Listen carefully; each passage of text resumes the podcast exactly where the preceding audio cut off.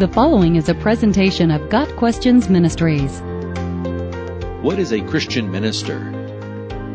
A minister is literally a servant, but the word has taken on a broader meaning in religious circles. Today, a Christian minister is seen as someone authorized to conduct religious services. A person who leads worship services, administrates a church, or conducts weddings and funerals is considered a Christian minister. Synonyms of minister are clergy and pastor. In the Bible, the role of minister is not linked to licensing or being an official wielding some kind of authority. In Romans 15 verse 16, Paul says that he was called to be a minister of Christ Jesus to the Gentiles. God gave me the priestly duty of proclaiming the gospel of God, so that the Gentiles might become an offering acceptable to God, sanctified by the Holy Spirit. Following in Paul's footsteps, any person who desires to serve God by proclaiming the gospel so that others might become sanctified by the Holy Spirit is a Christian minister. Broadly speaking, being a servant of Christ makes one a Christian minister.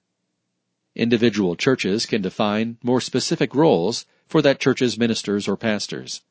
Although scripture indicates that the spiritual authority of a local body should be a man, other ministering roles are available to both men and women. In most non-Catholic churches, a senior minister is responsible for the majority of the preaching and for overseeing church government. In the New Testament, such men are referred to as overseers, elders, or shepherds. These terms are referencing ministers in an official capacity, those having been called by God to lead a church. There are strict guidelines for those aspiring to the office of overseer. An elder or minister must be blameless, faithful to his wife, a man whose children believe, and are not open to the charge of being wild and disobedient, not overbearing, not quick-tempered, not given to drunkenness, not violent, not pursuing dishonest gain.